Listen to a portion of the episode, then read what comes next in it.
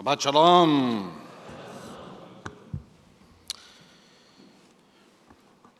Gaza was rarely hospitable to Jews. It was the place where the ancient Philistines resided, a warlike people that fought the Israelites for generations. The best known biblical interaction with Gaza is described in the book of Judges through the story of Samson and Delilah. Samson was portrayed in the Bible as having superhuman strength. He was the closest we had to a superman. The Greeks had Hercules, and we had Samson. And he was a nemesis to the Philistines.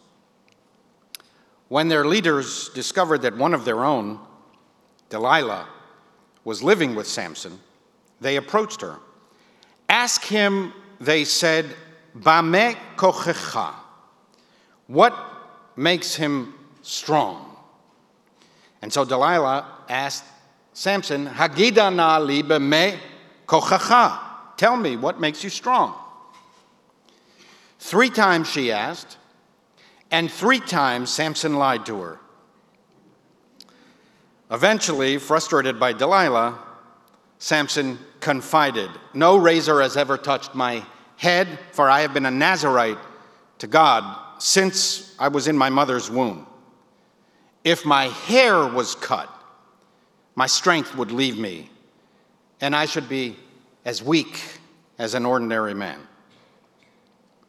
Sensing that he had finally told her the truth, Delilah lulled Samson into sleep and summoned the Philistine leaders, who sheared his hair, gouged out his eyes, and imprisoned him in Gaza. Invincible Samson, as John Milton wrote, was eyeless in Gaza at the mill with the slaves. Bame kochecha. What makes us strong? The Talmud looks at the story of Samson and gives us one terse response. In a wordplay on Delilah's name, Delilah in Hebrew, which sounds like the word dalal, to dilute, to weaken. The rabbis wrote, Dil delayet kocho, she diluted his physical strength. Dil dela et libo, she weakened his heart.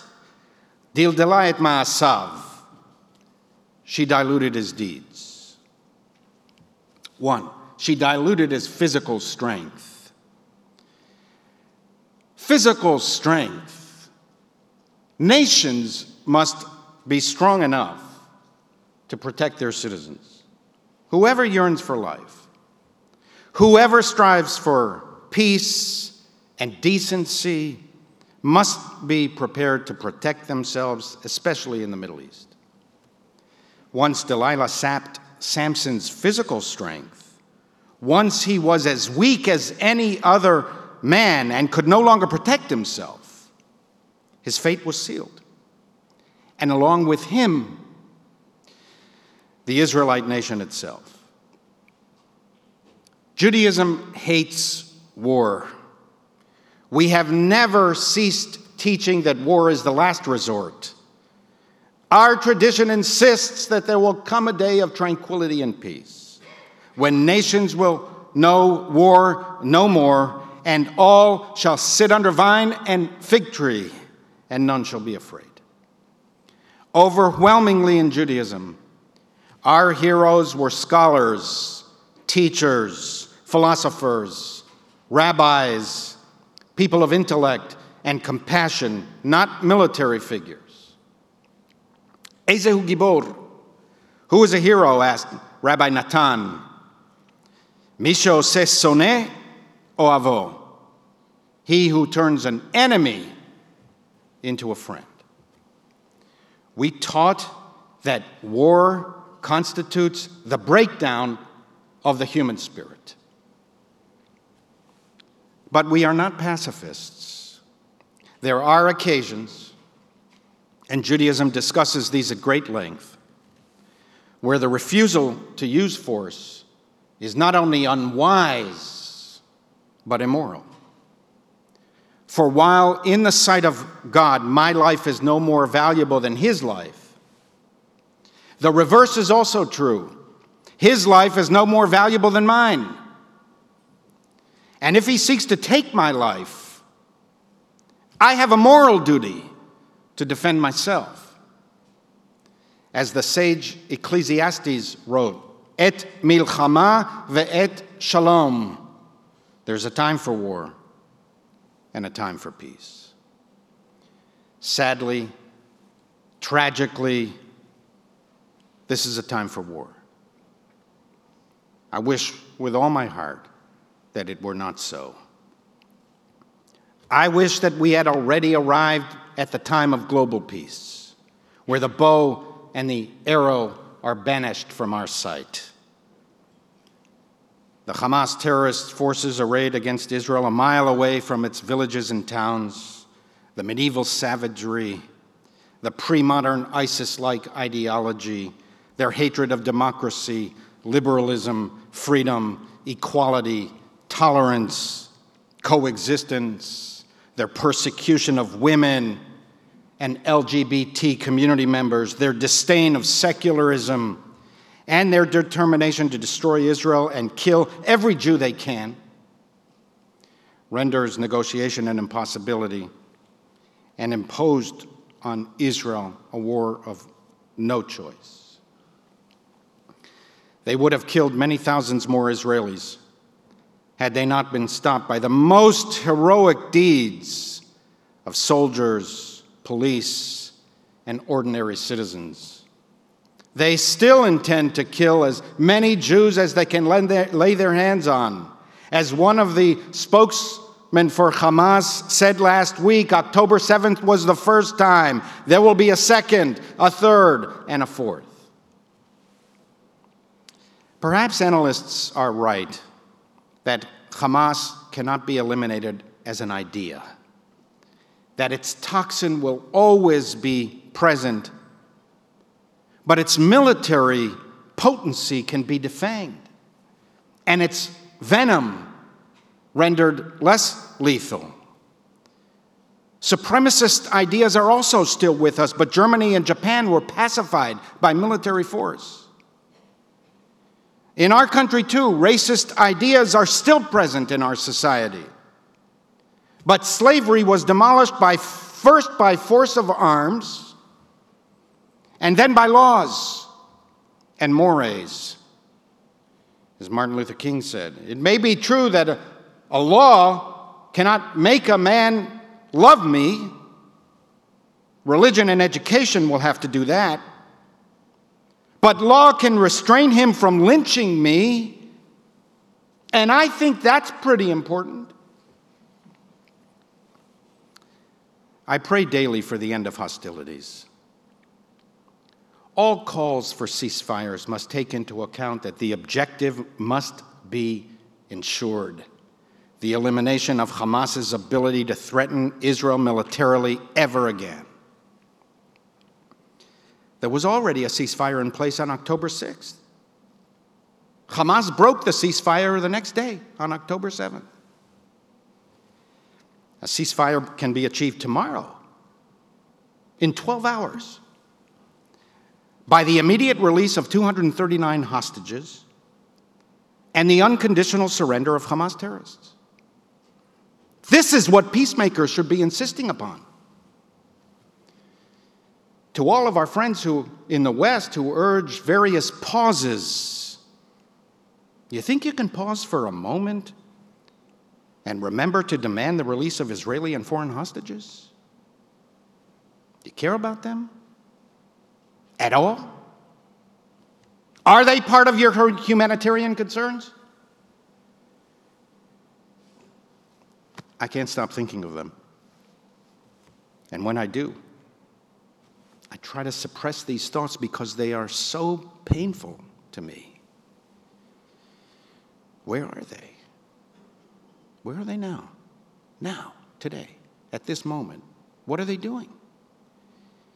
Are they getting medication? Who's taking care of Kfir, the 10 month old child? There's a three year old girl named Avigail in the Gaza dungeons.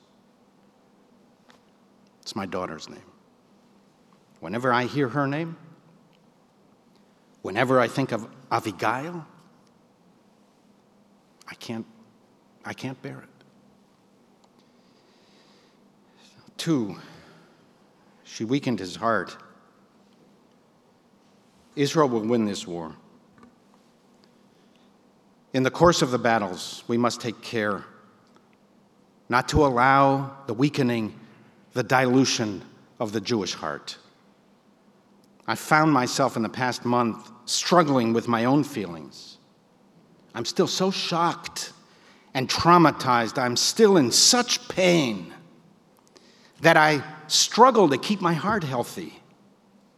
I do not want to succumb to compassion fatigue, and I fight against moral complacency daily. Jews are described in our tradition as Rachmanim b'nei Rachmanim, merciful ones, the children of the merciful. Innocent people are suffering and dying in Gaza. We cannot harden our hearts to that suffering, even as we insist that the responsibility for their suffering is first and foremost on Hamas, who use their own people as human shields. The sages taught that when the angels on high sang songs of praise to God for defeating Pharaoh's army at the Red Sea, God responded, Ma'asei yadai tovin bayam, va'atem omrim shira lefanai. My children are drowning in the sea, and you are singing songs of praise to me? We do not rejoice in the suffering of others or in the taking of life especially innocent life, even if morally justified. Everyone has a family. Everyone mourns the death of loved ones. Most people want what most people want a decent life, respect, dignity, to love and be loved. Each life is a world entirely unto itself, and every death is a tragedy, the destruction of an entire world. Israelis and Palestinians are destined to live side by side. Neither can go anywhere. I pray with all my heart that on the other side of this dark night, a new day will rise, a day of goodness and love for all of God's children. Three, she diluted his deeds. Don't allow your deeds to atrophy. This struggle involves you, it involves all of us. Get involved, get active, get on the bus to Washington next week. Join the protests in New York against hateful ideologies. Get active on social media. Counter intolerant ideas. Give money to worthy causes. Withhold money from unworthy causes, even those you may have supported in the past. Consider joining our Israel mission in March. How did it come to this? the sheer hatred exhibited by so many, this visceral rage that seems impenetrable to reason in the academies of reason. The lack of compassion or even interest in how we are doing from those we previously thought of as friends and partners and allies in the struggle for justice? I think this sense of disappointment and aloneness, that age old sense of Jewish aloneness, are among the heaviest feelings American Jews carry with them now. It's not that we are unaware of the age old animosities towards Jews We are well aware that anti Semitism always existed and exists to this day, but we always related to it a little like death. We know it's ever present and lurking, but somehow we convinced ourselves that it won't touch us. How did Jewish life on campus become unsafe for Jews? if we are to be completely honest with ourselves,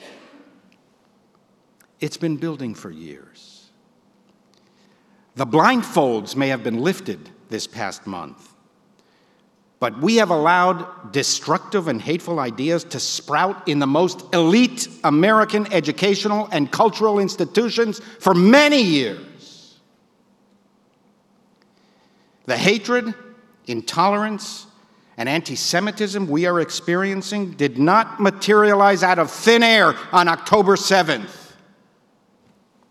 It has been germinating for a long time, fed by extremist ideas, nourished by radical teachers, and tolerated by cowardly or morally compromised administrators.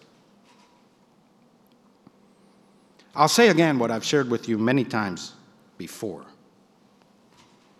Ideologies that divide people by the color of their skin rather than the content of their character. Philosophies that reduce all human conflict to oppressor and oppressed. Subjugation and freedom fighting. Racists and anti racists. These are not liberal values.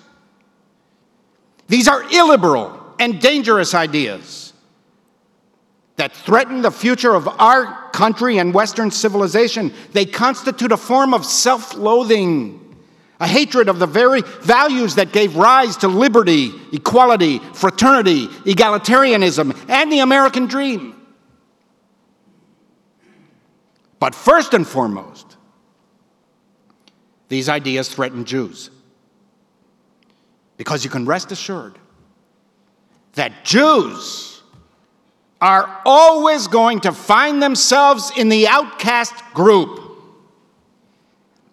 The people who are on the wrong side of civilization.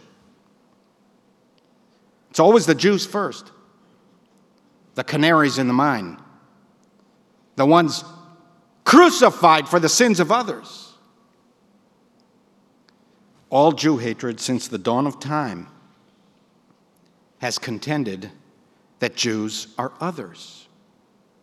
And because they are not us and are unwilling to abandon their beliefs, they pose a mortal threat.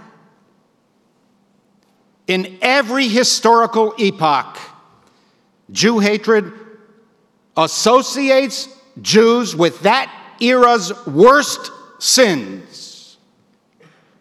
In the past, we killed God. Today, we are the enemies of human rights. The Jews, represented by Israel, are the Western world's last outpost of white colonialism and oppression. Never mind that half of Israel's Jewish population is from the Middle East, over half. They're not from European descent at all. Get rid of that darn Jewish state not ISIS, not Syria, not Hamas, not Al Qaeda, not Iran. We see few protests or even concerns anywhere, and certainly no calls for their destruction.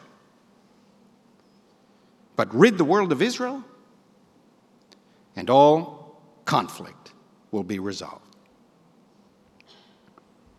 It's not criticism of Israel that is the problem. No one I know conflates opposing Israeli policies with anti Semitism. This is a straw man built up by others so that they can tear it down in righteous indignation. I, and frankly, most of the world's Jews criticize Israel all the time. Rather, it is the denial of Israel to exist at all Palestine free from the river to the sea. That's what they're chanting at Columbus Circle here. That is anti Semitic. What other country in the world must constantly prove it has a right to exist?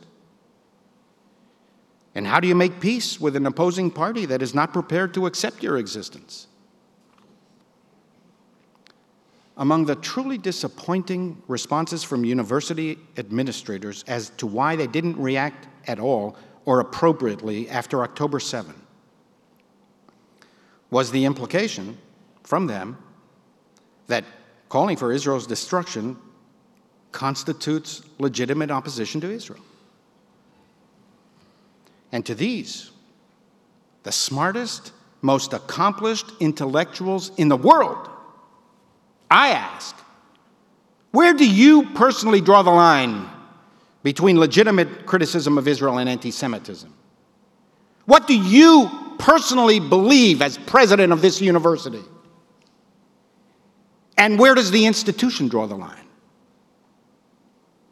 Even if you conclude that praising the murder and kidnapping of children, parents, grandparents, teenagers, and young adults at a rave concert falls within the boundaries of free speech. I'm not a constitutional lawyer. I don't know. I'm prepared to concede that this falls within the boundaries of free speech. Even if that's the case, do you have a response to those who rejoiced in human suffering on your campus? Who consider a three year old a legitimate target? And some of whom are now threatening Jewish students on your campus? I'm sure that Israel will prevail in this war. And I pray that somehow, out of the rubble and the devastation, a better world will emerge. The Bible tells us that one day while Samson was in the field, a full grown lion came roaring at him. Samson tore the lion to shreds with his bare hands and left the carcass there to rot. A year later, he returned to that spot and he noticed that inside the skeleton of the lion there was a swarm of bees that had produced honey. And Samson concluded, Me'az yatzamatok. Out of the strong came something sweet. May something sweet emerge from this awful period. A victorious and more unified Israel, a stronger American Jewish community, coexistence with the Palestinian people, and a more peaceful and just world.